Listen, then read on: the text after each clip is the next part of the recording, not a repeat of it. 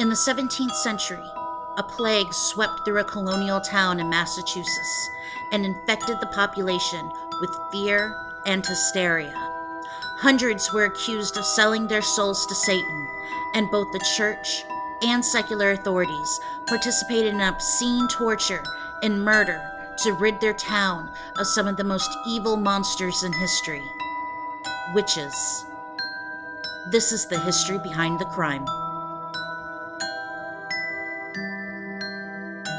Hello, all my fellow ghouls and goblins. Welcome back to the History Behind the Crime. I'm your host, Erin Lasley, here to present another creepy tale of crime and history. Halloween is right around the corner, and my weekends have already been full of scary movies and creepy research. I am such a nerd. I try not to do both at the same time. I think it's interesting that I can watch a horror movie and go to sleep and I'm just fine. But when I've been researching demons for a few hours, everything goes to shit. When I turn off the lights, suddenly that, you know, that crumpled blanket in the recliner in my room is a dead man or a demon. So either I have an overactive imagination or I need to talk to my therapist about some meds. Or maybe there really is something there. Okay. Anyways, okay, creepy. Uh, haven't even started the episode and I'm already like getting myself creeped out.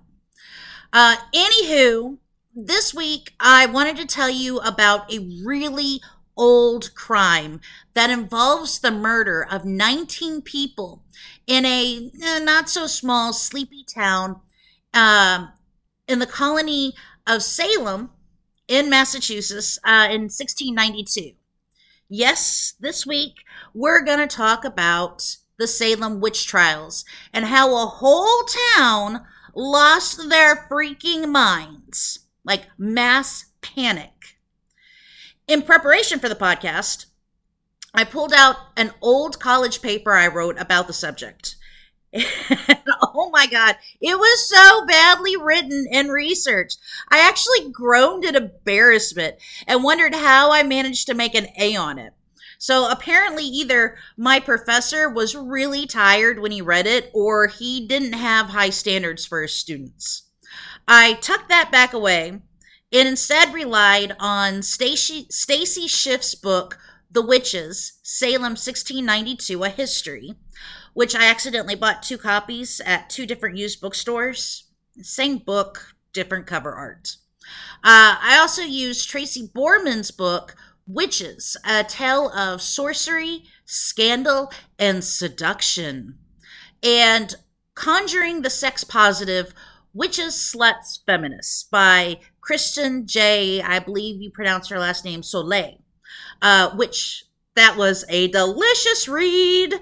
Uh, I didn't mean to, but I also stumbled on fellow historian Lucy Worsley's documentary, Lucy Worsley Investigates the Witch Hunts. Okay, you know, I say fellow historian, but I am so not in the same league as her. She is a god in the history world, intelligent, expert in English and European history, and just cute as a button.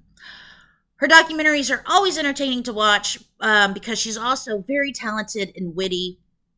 Uh, a lot of her documentaries have been popping up on PBS, and I watch them on the PBS app and Amazon. And obviously, every time I mention Amazon, I think they should really like get me a kickback or something. Witches. They are the staple of our Halloween movies, um, from the three child killers in Hocus Pocus to the romantic yet slutty aunts and nieces team in Practical Magic, which is one of my favorite movies. Witch Halloween costumes range from the, you know, the cute kitty garb to the slutty witch to the old hag. I've lost count of all the times I've dressed as a witch for Halloween, and my office has a witch theme right now. Uh, during this time of the year, witches are everywhere, and most of us love it. aside from that one chick a few years ago who was offended my decor- by my decorations, not because she thought they were evil or something, but because she said I was giving witches a bad name. I still don't know what she was talking about, but the next year I bought more witch themed decorations just to piss her off. But I digress. In the 21st century, there are generally three kinds of witches the stereotypical Halloween witch, the new age witch or Wiccan, or that one hag you know, but you call her a witch when you're in mixed company. Yeah. I was curious and looked up witch in the dictionary and found the following. One definition says a witch, normally a woman, is someone who is credited with having malignant supernatural powers, or a woman who is believed to practice unusual to practice usually black magic, often with the aid of a devil or familiar. I thought those were eh, a bit harsh. Uh, the third one was a bit more forgiving. A practitioner of witchcraft, especially in adherence with a neo pagan tradition or religion. And that was a little better. So, this being also a history podcast, where did witches originate? Pretty much almost every culture has a history of witches. Close your eyes, pick a culture, and you're probably going to find a witch. Whether that witch is good or bad will depend on the culture. Today, we're going to concentrate on early American colonial and European cultures because that's where the crime took place and that's where the history is set. Witches make their first appearance in Western history in, guess what? The Bible. Uh, specifically in 1 Samuel, when King Saul uh, sought out a witch to summon the spirit of the prophet Samuel to help him defeat an enemy army. Well, the witch succeeded in summoning Samuel, where the prophet pretty much told Saul, You idiot, now tomorrow both you and your sons will die. King Saul's sons did die the next day, and Saul offed himself. So from here on in, witches got a bad rep. Oh, yeah. Exodus said not to suffer a witch to live. So there's that too, and that's where we run into a lot of problems later on. From biblical times to more modern times, people blamed the existence of witches for whatever ailed them. If you had a cow die, it was a witch. Couldn't conceive a child? A witch probably put a spell on you. Your husband cheated on you? The other woman was probably a witch who used magic to make him go astray. Your neighbor has a knowledge of medicinal herbs that helped heal someone you don't like? Witch. Opinionated woman? Witch. And from biblical times to modern times, it was deemed okay to kill a witch. You were doing God's will. However, and this is interesting, in the really early Middle Ages, I'm talking before 1000 AD, the Catholic Church pretty much told people hunting down witches to stop because witchcraft simply did not exist. It was actually illegal in many European kingdoms to put a quote witch to death. There were actually priests and monks traveling around Europe trying to dispel superstitious nonsense and save innocent people accused of being witches. Kind of ironic, huh?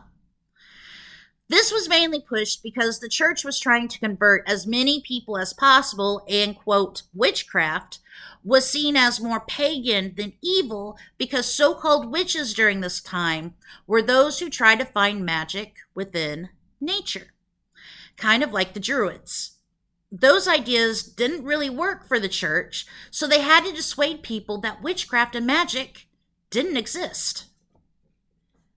Now, later on in the Middle Ages, between 1000 to 1500 AD, some witches were put to death, but not because they were found guilty of witchcraft, but because they were found guilty of heresy, which was a huge capital crime back in the day. It was more serious than so called witchcraft. The most famous case of this would have been Joan of Arc. Yeah, she was tried for heresy and accused of being witched by the English. Joan was found guilty of heresy. because she said that she communicated with God and, gasp, wore men's clothing, and she was burned at the stake. Here's the thing she was executed for heresy, not for witchcraft. Of course, the entire thing was politically motivated, and no one really believed she was a witch. Oddly enough, if Joan had been a man captured by the English, he just would have had his head chopped off. But the English had to put on a good show because Joan was a woman, and chopping off a woman's head at that time, it was just in poor taste. Unless, of course, you were Anne Boleyn, then you were screwed either way. For most of the Middle Ages, witch hunts and executions were pretty much frowned upon until a sexually repressed priest ruined it and wrote a book that condemned tens of thousands of people to death. Malleus Maleficarum, also known as the Hammer of the Witches. This brilliant piece of shit is where we get all the stereotypical ideas of what a witch is, how to identify a witch, and how to kill a witch. It's one of the most women hating books of all time, all because some priest couldn't get laid. Okay, let me back up. In Europe during the 16th century, an interesting thing called the Reformation was going on. New Protestant religions were springing up, and the Catholic Church pretty much felt threatened by this. Suddenly, priests weren't traveling Europe trying to stop people from hunting witches. They were encouraging people to hunt down t- heretics and witches. So those who turned against the church could be tried and either be brought back into the fold or they could burn. Did you guys know? Side note, did you guys know that the people condemned to be burnt to the stake for crimes other than heresy or witchcraft had to be strangled first? Just a little fun fact. Okay. So you have all these people turning away from Rome and turning towards some of these new fancy dancy ideas like reading the Bible in your own language, not in Latin, and getting baptized as an adult and not as a baby. This hacked off Rome so much that priests and friars were sent out to conduct inquisitions. Yeah, it didn't just happen in Spain. And they were also tasked with finding, you know, the lost sheep.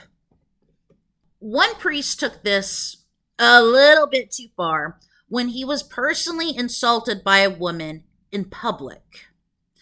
This jackass, Henrik Kramer, was the premier incel. He was so damned offended that a married woman spurned his advances that he sat down and wrote a whole book about how women formed alliances with Satan to gain powers, and they were more easily seduced than men by Satan because women were more sexual than men. You can tell a woman is a witch because she's outspoken and intelligent and has sexual liaisons outside the marriage bed. Other things had to be added in, of course, like riding around on brooms and sacrificing babies to Satan and a whole other load of nonsense. Before the 1480s, when the book was released, a person accused of witchcraft could escape death by recanting their witchy ways. But after Malleus Maleficarum, the only surefire way to get rid of a witch was through execution. Only after torture, of course. The Pope was so shocked by Malleus Maleficarum and that there was such evilness out there that he signed a papal bull justifying the hunting down and execution of witches. Independent women and the men who stood up for them were screwed. Doubly so when secular authorities in both Catholic and Protestant countries started to pass laws against witchcraft. Suddenly, witchcraft wasn't seen as a throwback to pagan beliefs and the belief in the supernatural healing and the like, but as a pact with the devil to gain evil favors and power. The witch crisis spread throughout Europe and made its way into England. While none of us would be shocked to learn that Henry VIII created laws against witchcraft because, you know, he was just that kind of guy. It may shock you to learn that Elizabeth I did as well. My theory is she did it for two reasons.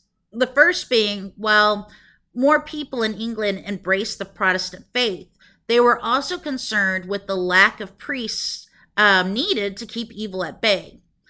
Many Protestant faiths encouraged a one on one relationship with God, so priests became irrelevant, which meant it was up to the people to identify evil in witches, and they saw witches everywhere.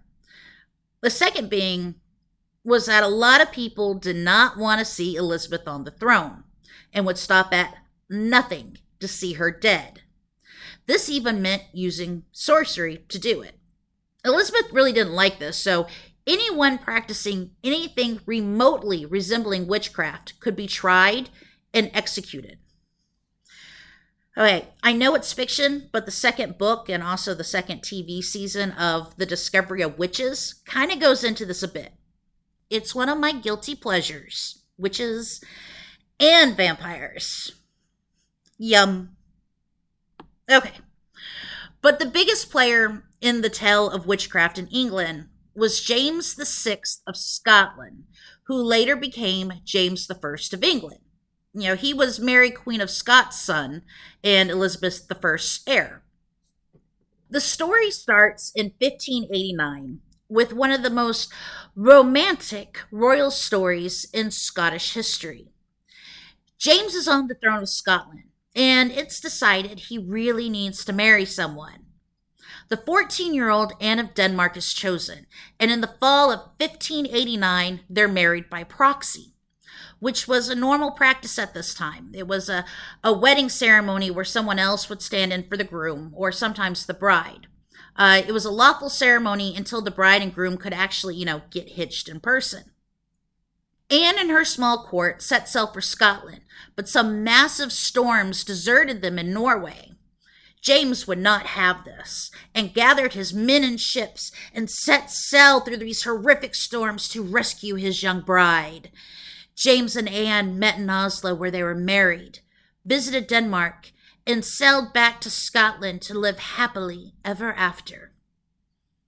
For about a year, and after that, they really couldn't stand each other. This was a Charles and Diana kind of marriage, not a Will and Kate marriage. So, where do witches come into the story? Nah, okay. Before James ever hooked up with Anne, he was interested in the occult. And it's funny when royals have an interest in the cults, it's a hit, it's you know, it's just a hobby. But when commoners have an interest in um, in the occult, they're in league with Satan. Go figure. By this time in Denmark, witch fever was stupid crazy, and James took an interest in the subject of witchcraft while he was in Copenhagen on his honeymoon. Oh, so romantic. After James and Anne left, rumors started spreading throughout Copenhagen that witches were responsible for the storms that beset the royal couple. Apparently, on Halloween night, a coven got together to summon demons to take out the ships. How did this rumor start? Long story, really short. A man insulted a woman and then accused her of witchcraft. Under interrogation, most likely torture. A woman gave up the names of other women said to be witches. By the end of the quote investigation and the quote trials, two women were burned at the stake. This got back to James in Scotland, and he thought, well, shit, there's probably witches here too that want to do, you know, me harm. And that's how witch fever spread across Scotland and shortly after England. It's the same old story. A woman is suspected of witchcraft. She's severely tortured and confesses that not only is she in league with the devil, but then gives up the names of other women.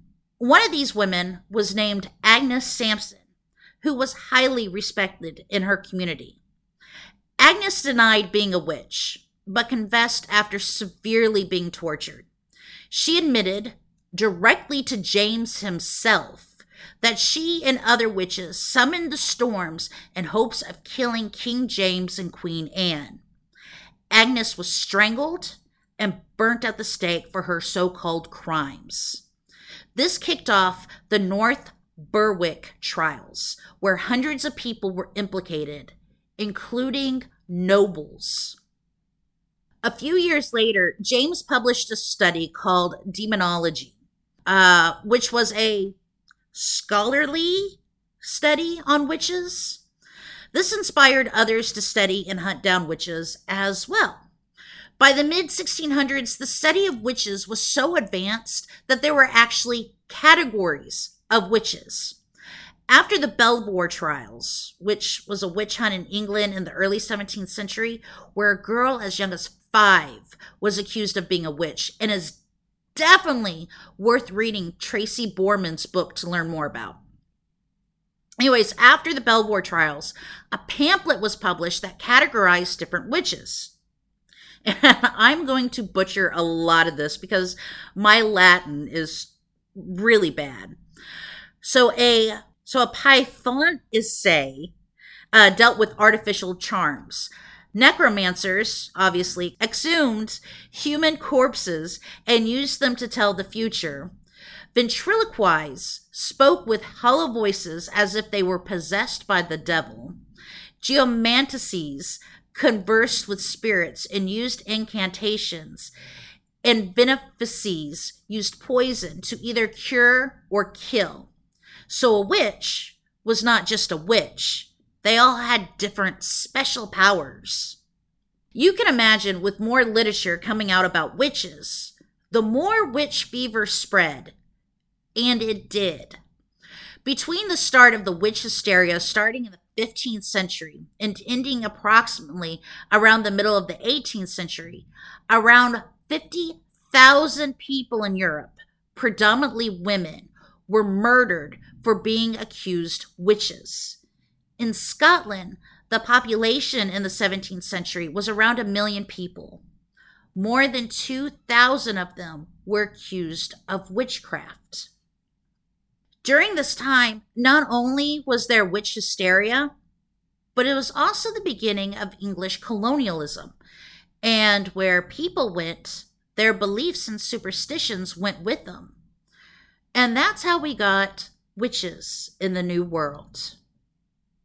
Before we get into that history, let's talk about Salem in the year of our Lord 1692, 200 years after Columbus got lost.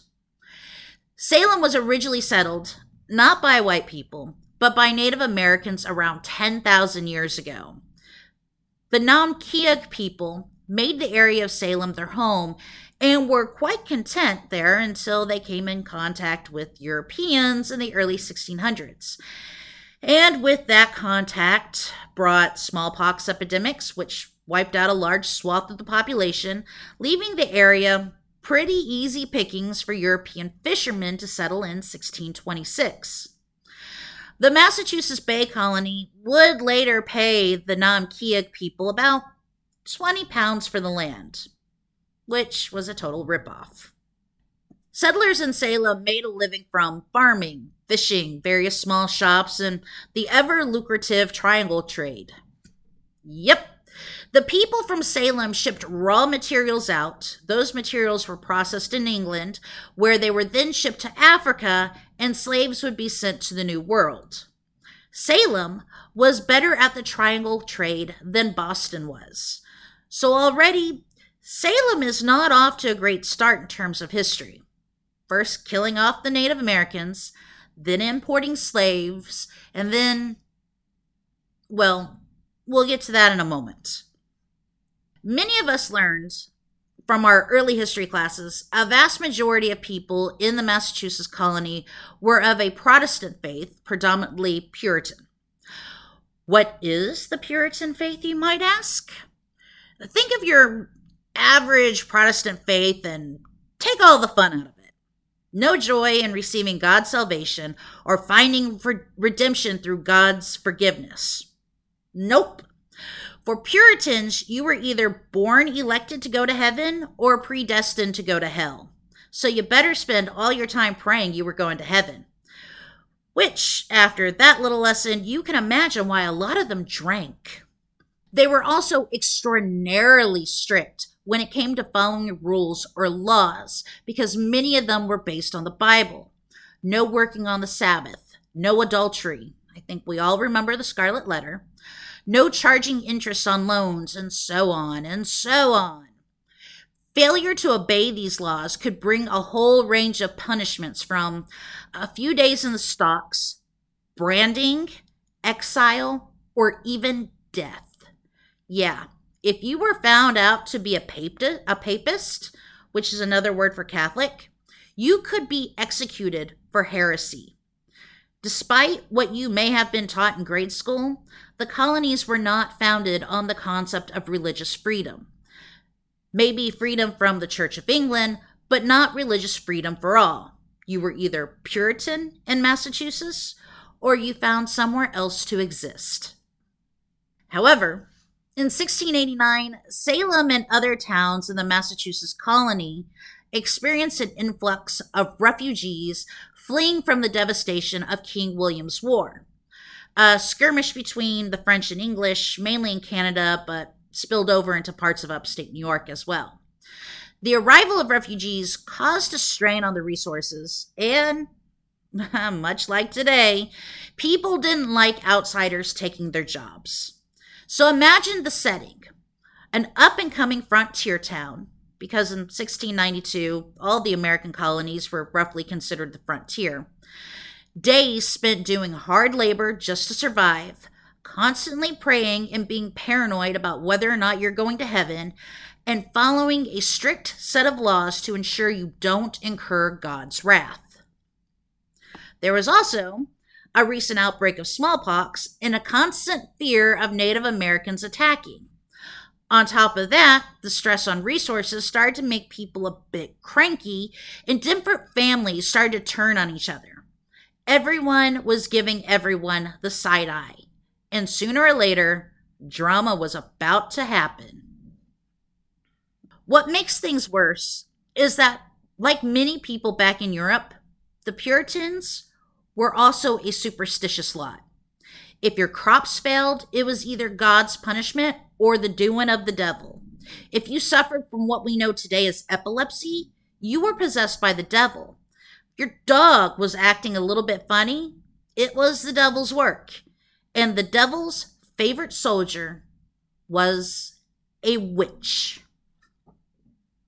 Now, the witchy events that took place in Salem were not the first witch trials in the American colonies. Connecticut took the prize a few decades before. Between 1640 and 1692, Connecticut saw 35 witch trials where 11 people were, were hanged for being a witch. This was also where history saw the use of witch studies and Malleus Maleficarum to identify, test, and torture witches. I'm talking drowning people in the water to see if they float and checking the accused body for the extra nipple or the devil's mark. But we're here for Salem and the murder of 19 people. How did all this start? With three little girls who probably needed to be grounded for a month or sent to military school. One evening in January 1692, Reverend Samuel Parris's nine year old daughter Elizabeth and his 11 year old niece Abigail Williams threw what today we would call a hissy fit or temper tantrum. They were throwing things, screaming, contorting themselves into strange positions, and talking gibberish. Rather than giving the girls a good talking to or sending them to bed without their supper, the good reverend, which not a lot of people in town liked, called up one of the doctors who rushed over and diagnosed the girls as being bewitched rather than being spoiled little brats. Soon after, another young girl who wanted attention, 11 year old Ann Putnam, also exhibited signs of bewitchment. All three girls said they felt like they were being pricked by needles, which was a common symptom of being cursed by a witch. Two town magistrates, Jonathan Corwin and John Hathorne, pressed the girls pretty hard about who they suspected could be behind the curses. The three girls fingered Tituba, the Parris's Caribbean slave, Sarah Good, a homeless beggar, and Sarah Osborne, an elderly, impoverished woman. Three women no one really cared for and made excellent scapegoats for the girls' extreme temper tantrums. The three women were arrested in late February and, the, and were interrogated pretty harshly.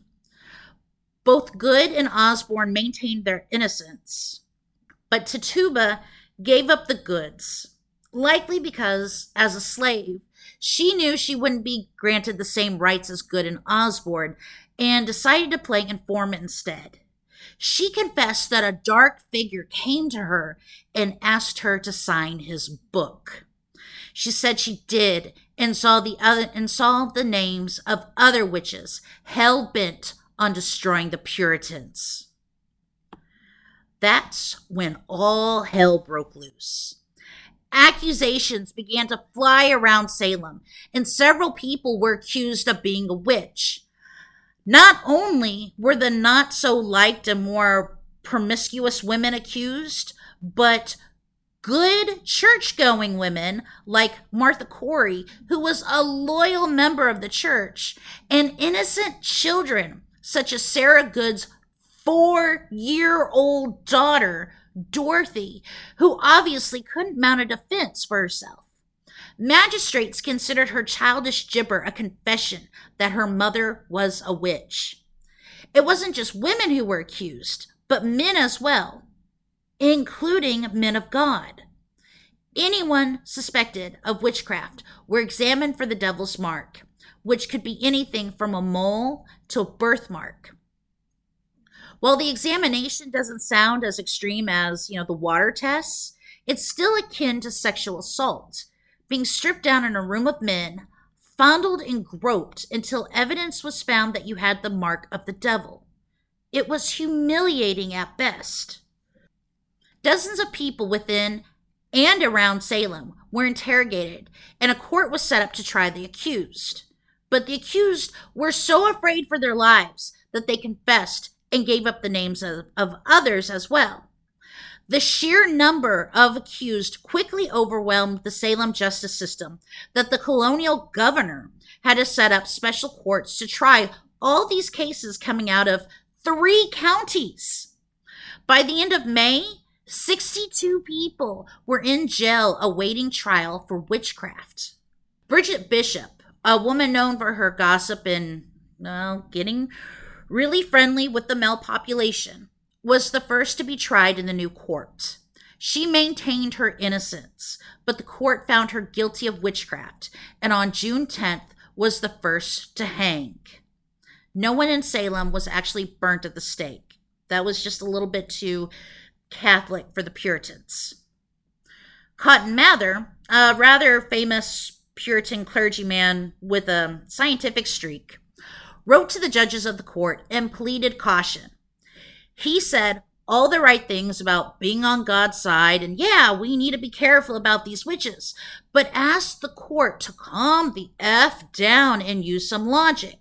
Many of these people were innocent, but that didn't sway the court. In July, Sarah Good, Elizabeth Howell, Susanna Martin, Sarah Wilds, and Rebecca Nurse stood before the judges and pleaded their innocence. They were all found guilty and hanged. In August, Martha Carrier, George Jacobs Sr., George Burroughs, John Willard, and John Proctor were all found guilty of witchcraft and hanged. Another woman, Elizabeth Proctor, had been found guilty as well, but she was granted a stay of execution because she was pregnant. Eight more people were convicted and executed in September. One man, Giles Corey, Martha Corey's husband, refused to even make a plea in court. He suffered a fate worse than hanging. He was pressed to death. What's that? It's a throwback to medieval torture. There are several ways to press someone. but two of the more popular ways include a flat board placed on a prone subject's chest. In the standard practice, rocks or other heavy objects are placed on the board until the victim confesses or dies. Another way is to place a large stone under the victim's back and then press them until the victim confesses, their back breaks, or they die. Though I don't know which technique Corey's torturers used, he died from being pressed.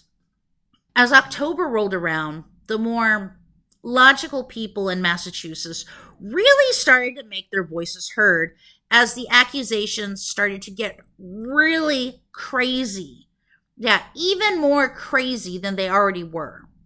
Even Cotton Mather's father, the esteemed Increase Mather, who was also a clergyman, and the dean of Harvard University pleaded for common sense and said, quote, it were better than 10 suspected witches should escape than one innocent person be condemned. And I think we can all conclude now they were all innocent. Finally, on 29 October, the colonial governor did away with the courts. Why? The appeals from the Mathers and others could have finally swayed him. Or maybe it was because his own wife was being accused of being a witch. Yeah, irony is a bitch. By May of the next year, he pardoned all those still held in jail for witchcraft. Which was, you know, a little bit too late because over 200 people had been accused of witchcraft. 19 people were hanged, two dogs were executed, one man was pressed to death, and more people died in jail waiting for their own trial. None of these victims ever really got justice. Sure, there was a colonial investigation. The trials were declared illegal. A day of fasting was declared years later so those involved could think on their sins. And the heirs of those accused got 600 pounds in restitution which was actually a good chunk of change. But none of the judges or accusers were tried for their part in this tragedy. Witch trials would continue throughout the colonies and then the United States until 1878. 1878, when the last witch trial was considered to happen, in none other than Salem, Massachusetts. In 1957, the Commonwealth of Massachusetts apologized for the events that took place in Salem in 1692, about 50 years before the Vatican apologized for the Inquisition and witch hunts. One of the many unfortunate things about both the European witch hunts and the American colonial witch hunts is that they were very much sexist. It was mainly women who did not fit the traditional role of the religious and obedient wife daughter or mother, who were brought up on charges of witchcraft and executed for it. Horrible devices were created to silence these women, and the legacy of Malleus Maleficarum and other witchcraft propaganda continue to try to silence outspoken women today. I take great satisfaction that more women today are speaking up and speaking out from tearing down and trashing female stereotypes to getting loud with the Me Too movement. I really like what Kristen J. Sollée had to say in the introduction of her book, Witches, Sluts, Feminists. Like many millennial women, I see a reclamation of female power in the witch, slut, and feminist identities. Each of these contested words conjure and counter torturous history of misogyny and each in its own way can be emblematic of women overcoming oppression. So here's to all those sexy and slutty witches prancing around this Halloween. You go get yours, girl. You go get yours. Finally, I want to give y'all some true crime updates and news.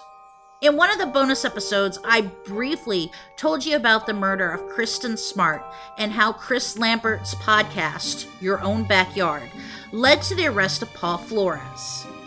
I am happy to announce on October 18th, a jury convicted Flores for Kristen's murder, and he will face sentencing in December.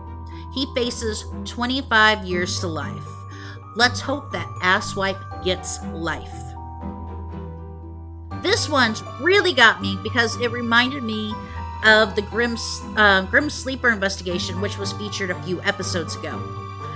About a month ago, Bishop Tony Caldwell in Kansas City, Missouri, put out a video calling attention to at least four missing black women in the neighborhood who may have also been sex workers. Kansas City police got so many calls about the video that the police had to put out a statement saying the ac- accusations were unfounded. There were no reports of missing women in that neighborhood. Fast forward to October 7th, when a 22 year old black woman escaped from a Kansas City house where she said she had been held captive and repeatedly raped for approximately a month. The police, thank God, arrested the offender, 39 year old Timothy M. Haslett Jr., and charged him with kidnapping, rape, and assault. Here's where it gets scarier. The victim claimed there had been other women locked away with her, women who did not make it. As you can imagine, the black community is up in arms that the Kansas City police are not taking their claims seriously and care little for the black sex workers in these neighborhoods. Apparently, many residents in these neighborhoods have come forward with missing female family members. They had tried to make missing persons reports with the police, but they were either rebuffed for one reason or another, and the reports were never taken down. This is a developing story, and I am sure more will come out later. You can rest assured I will be keeping my eye on this one. Finally, just wanted to know what the hell is going on in Oklahoma. On October 10th, the remains of four men were discovered in, a, in the river outside of Okmulgee. The men, who were all friends, had been shot and dismembered. A person of interest, Joe Kennedy, was arrested in Florida after being found in a stolen car. At this moment, we don't know what happened or why it happened. All we know is that these four men were gruesomely murdered.